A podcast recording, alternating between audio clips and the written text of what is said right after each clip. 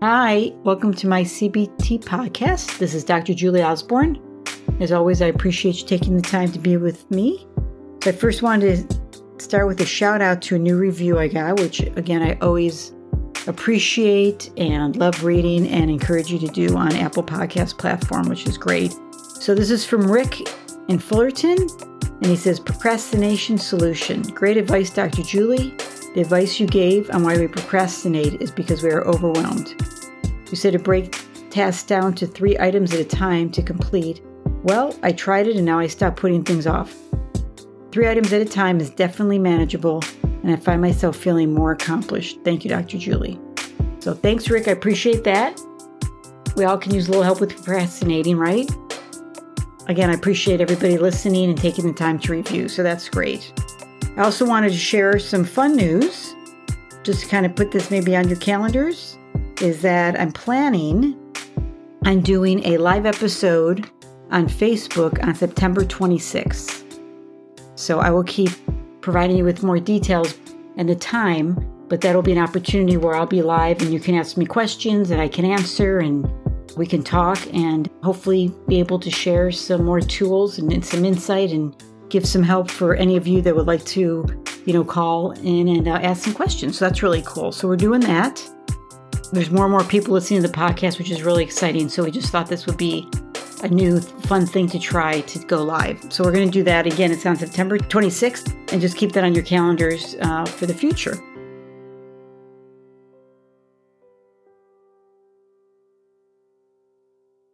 So today, I want to talk about a couple things, but I'm going to start off with an email that I got from someone, which was great, asking me for some help. So I'm going to read you the email and then share what my thoughts are. And again, if you want to contact me regarding questions or suggestions for the podcast, you can email me at mycbtpodcast at gmail.com. And I'd love to hear and respond and answer whatever question. So this is from Jennifer, and she said, Dear Dr. Julie, I found your MyCBT podcast really helpful, and I'm really glad that you've made it as a resource available in these difficult times. One of my loved ones suffers with anxiety, and I'm sure there are many other people in the same position trying to be supportive. Do you think supporting loved ones would make a good subject for a podcast? I'd love to hear your thoughts and tips in this area. Best wishes, Jen. So, again, thanks, Jen. And uh, thanks for letting me share this on my podcast and to answer that question. So it is a great question. A lot of people struggle not knowing what the best thing is to be supportive for someone who's going through anxiety or depression or any really mental health issue, right? So it can be anything. She happened to mention anxiety.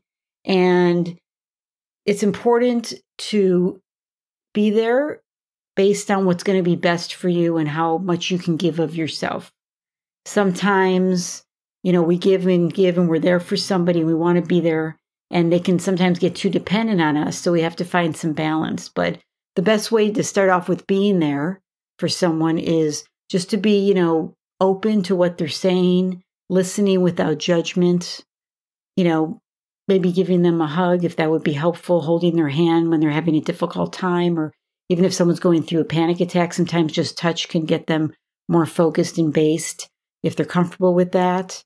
Also, you want to offer resources. You know, listening to, say, my CBT podcast, you know, the Mind Over Mood book is always a great resource. Feeling Good is another great resource for dealing with anxiety or other mental health issues. And also, you know, suggesting if somebody's really struggling to help them find a resource that not that you want to do everything for somebody, but sometimes just making that phone call can be a lot. And I've had some clients who have had their loved ones call me first and kind of asked me if, you know, it would be a good fit for them, the CBT as well as myself, and kind of getting some information. And then they have the client call because it's important that the client calls to make that first appointment so that they get invested in the therapy and we can talk and hopefully feel comfortable and I can give them some direction to get started. So sometimes, you know, just looking up and finding therapists, or if you need to be with them on the phone and call the insurance to find someone, can be really helpful because doing those kind of things can be so overwhelming if someone is really struggling, you know, with anxiety.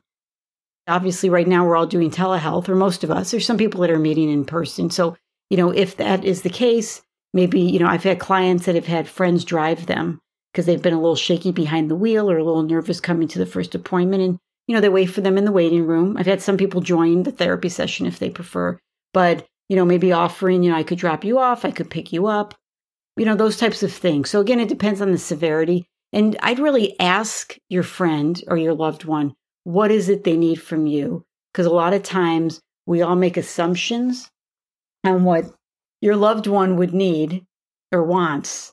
And maybe it's what you think you would want if you were in that position. Because we tend to give what we would want, right? And it might not be what they need or what they're looking for. So I would first say, you know, how can I be of help?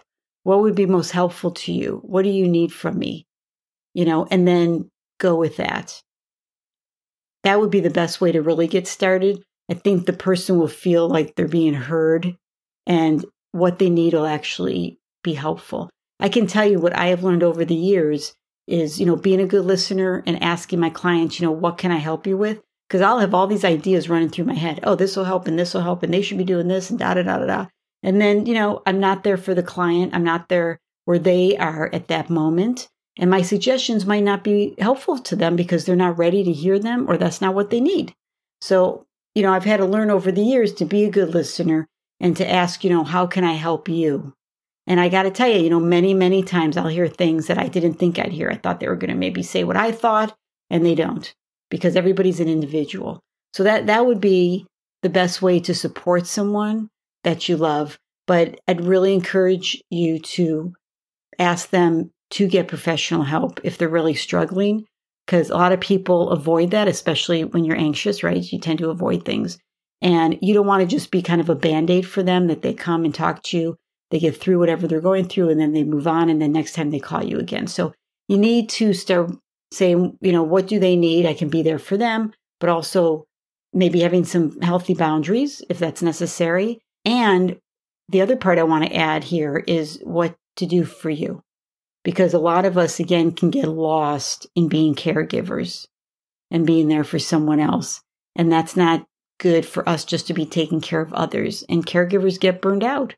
You know, years ago when I worked at uh, the University of California, Irvine, I got involved with the program that sadly isn't around anymore, but it was specifically for caregivers. And they asked me to get involved and they gave me training because they were more of a, on the medical side working with patients and they would see these caregivers who would just, you know, get burned out and they'd end up getting physically sick. And they were not getting the support they needed and they weren't taking care of themselves because their focus was the patient or, you know, their loved one that, that was a patient that they were caring for. So I got to do a lot of therapy with a lot of caregivers. And it was really a great experience. And I was so happy to be there for them. And we have to find that balance always with being there for others but taking care of ourselves as well. Because if we don't take care of ourselves, we can't be there for them, right? So be mindful. If you're getting burned out or overwhelmed, or you're getting anxious about helping the person with anxiety, or you're getting calls in the middle of the night and your sleep's being interrupted and you're not doing well the next day, like you really need to take, you know, a little inventory for yourself and say, is this interfering? Am I really doing what's best for this loved one? And I need to, again, be focused on self care for me so that I can be there. You know, we want to be there for each other, which is a beautiful thing. And I do encourage that. You know, it can be a great help. I'm sure all of us can think back to people in our lives that have been there for us when we needed them most and what a difference they made. So it is a great thing to be of service always, you know, and to give back, pass it forward, all those great things. But you also have to have healthy boundaries so that you can be the best person for your loved one and really be there for them in a healthy way and not just, you know, like enabling what's going on or, you know, putting a band aid on it every time. And you don't want them to get too dependent on you so that they're not doing everything for themselves and thinking, well, you know, for example, I'll just, you know, call Julie and, you know, she'll help me get through this. And next time I need it, I'll call Julie again. But that's not really fixing anything. So that's a lot of times where, you know, if you direct them to a professional therapist, they can kind of take that load off and, you know, get some professional help and really get better. And I, th- I think, too, you know, another thought is that for a caregiver, I think it can be overwhelming, wondering, am I doing the right thing? you know, what if, God forbid, what if someone was suicidal and they harm themselves or they kill themselves, you know, and then I don't want you to be left with that burden, that guilt if I should have done more. I didn't see it. I mean, it's, it's a lot. It's a lot. So there's a lot of things to think about. And of course, it depends on the severity of the loved one and what they're going through. But, you know, that's why having a professional who can manage that, can assess for those, you know, risk factors, and can also give you some support and some direction on what would be best working with your loved one. That it's always good to bring in like a third party under those circumstances. And we all just want to be well and we want your loved one to be well and for you to be well at the same time so you guys can get to a better place together. So that would be my suggestions regarding helping someone. It's about them, but it's also about you. And, you know, maybe you're not a caregiver, but you know somebody that is, or someone that's really stepping in and helping somebody else out, and you're concerned and seeing how stressed they're getting or worried or overwhelmed. And, you know, maybe you could share this podcast with them or just share some of the things that I'm saying is they really need to assess what's best for everybody involved. So it's a great question. Again, Jen, thank you so much for that email. I think it's information everybody could use. It's whether we're doing the caregiving and the support or we know somebody else that is thank you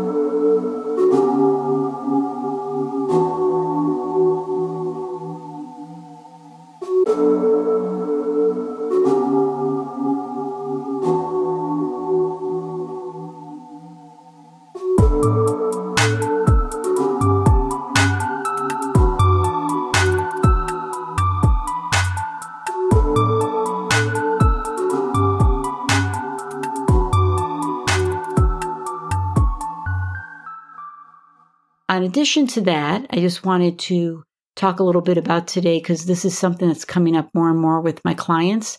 And I just thought it might be helpful to address is all the stress from the world today that people are getting even more overwhelmed, not just with the pandemic going on and on and on, and not really having an end in sight to when life will get back to, you know, quote, normal, but also with the election getting close, people are really getting stressed out with, you know, the protests that are great that people are taking the time to do that.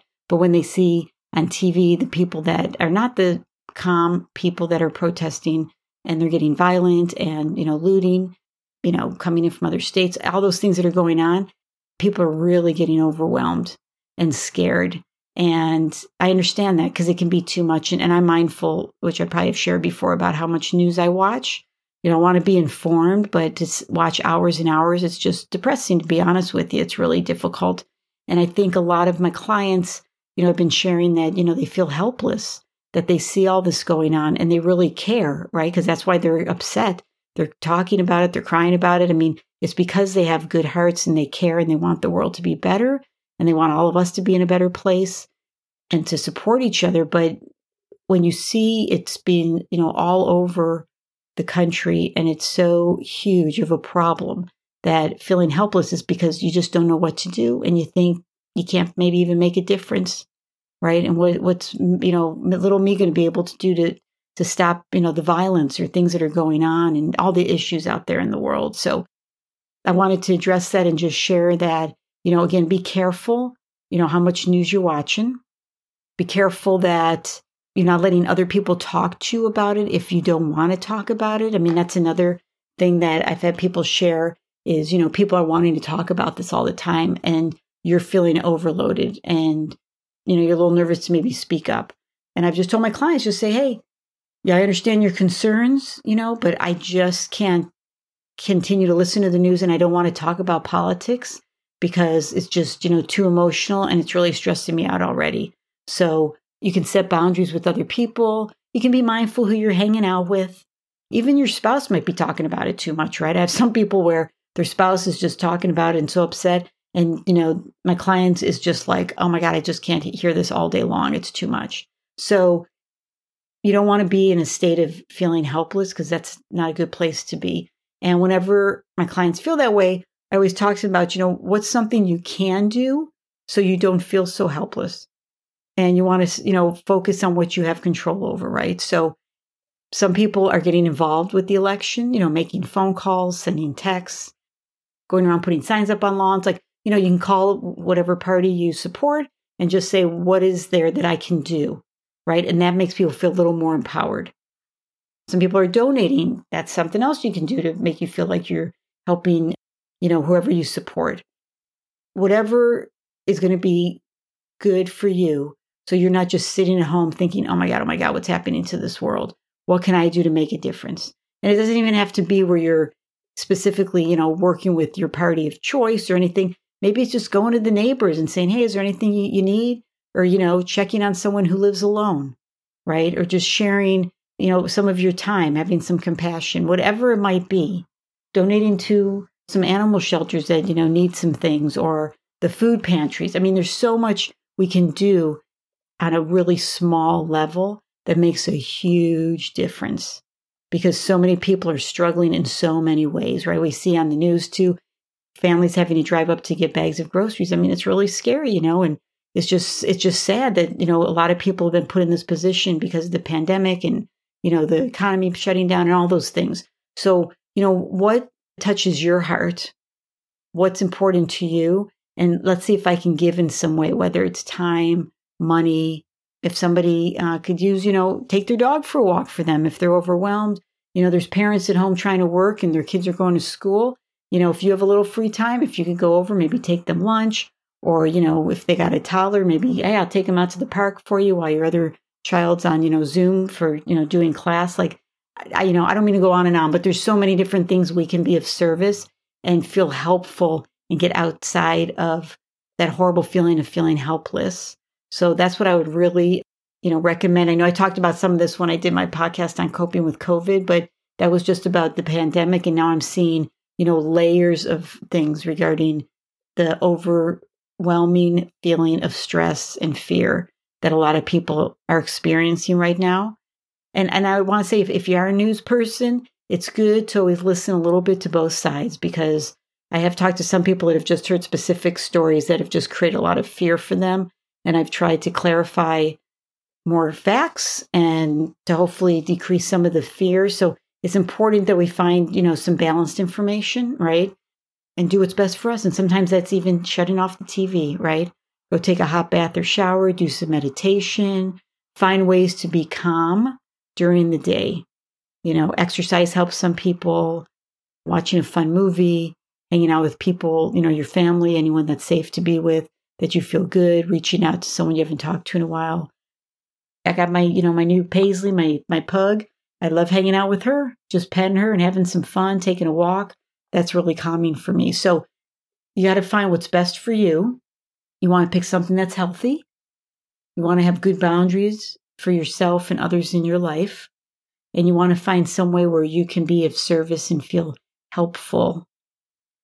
And that can give you a beginning of having a better direction and a better focus and start to feeling a little better. And, you know, as they say, this too shall pass. You know, the, the election will be done. The pandemic at some point will be more under control. And hopefully, positive changes regarding all of us living together and being together and respecting each other's differences and making the world a calmer and better place. That, you know, I believe we're going to get there but sometimes we need a little disruption to get there, right? And and everything like I've, I talked about before too with the pandemic, you know that if you can find what's the silver lining, some of it is that you know family has spent more time together than ever before.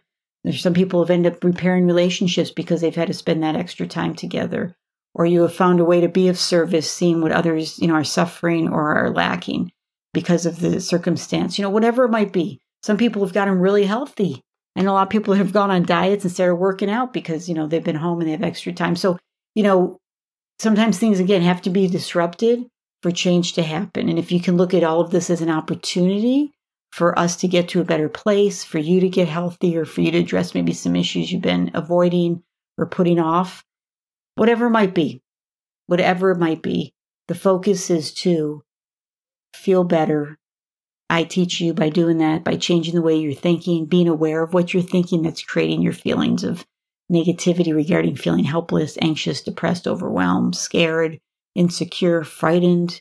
You know, all the feelings that we're having is based on the way you're thinking about things, right? And we want to identify what our hot thoughts are, the thoughts that aren't 100% true, Maybe the, the hot thought for you might be, you know, there's nothing I can do about all these problems. That's a hot thought, but that'll create a lot of fear and insecurity and anxiety, probably some depression. And maybe the behavior will be to just stay home and close the blinds and not do anything. It might be to drink too much, eat too much, spend money you don't have, whatever it might be, right? And your physical stuff could be all your sleep, appetite changes, hard time focusing, crying, any of those things, right? That's all the CBT stuff, right? Your thoughts, your moods, behaviors, physical reactions, and then your environment. And the environment is what I've been talking about a lot, right? Within our home, outside of our home. So when you can identify that I'm thinking there's nothing I can do to make a difference and identify that as a hot thought and challenge it and say, you know, what can I do? What's one small act I can take today that can change your mood, that can change your behavior and your physical reactions and make your environment a better place.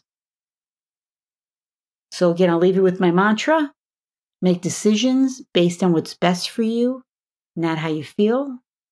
Keep working on your CBT tools you're learning with me and identify those thoughts and change them. Take good care of yourself and be safe. It's great to be there for loved ones.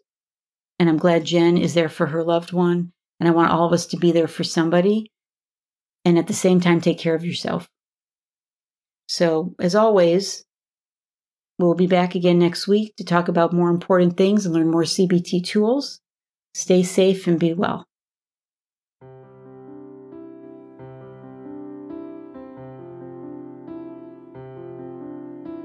Just listen to my CBT podcast. You can follow me on Instagram at my CBT podcast. You can email me at mycbtpodcast@gmail.com. You can find me on Facebook at Dr. Julie Osborne. My website is mycognitivebehavioraltherapy.com. If you haven't already, please go to Apple Podcasts, subscribe, rate, and review.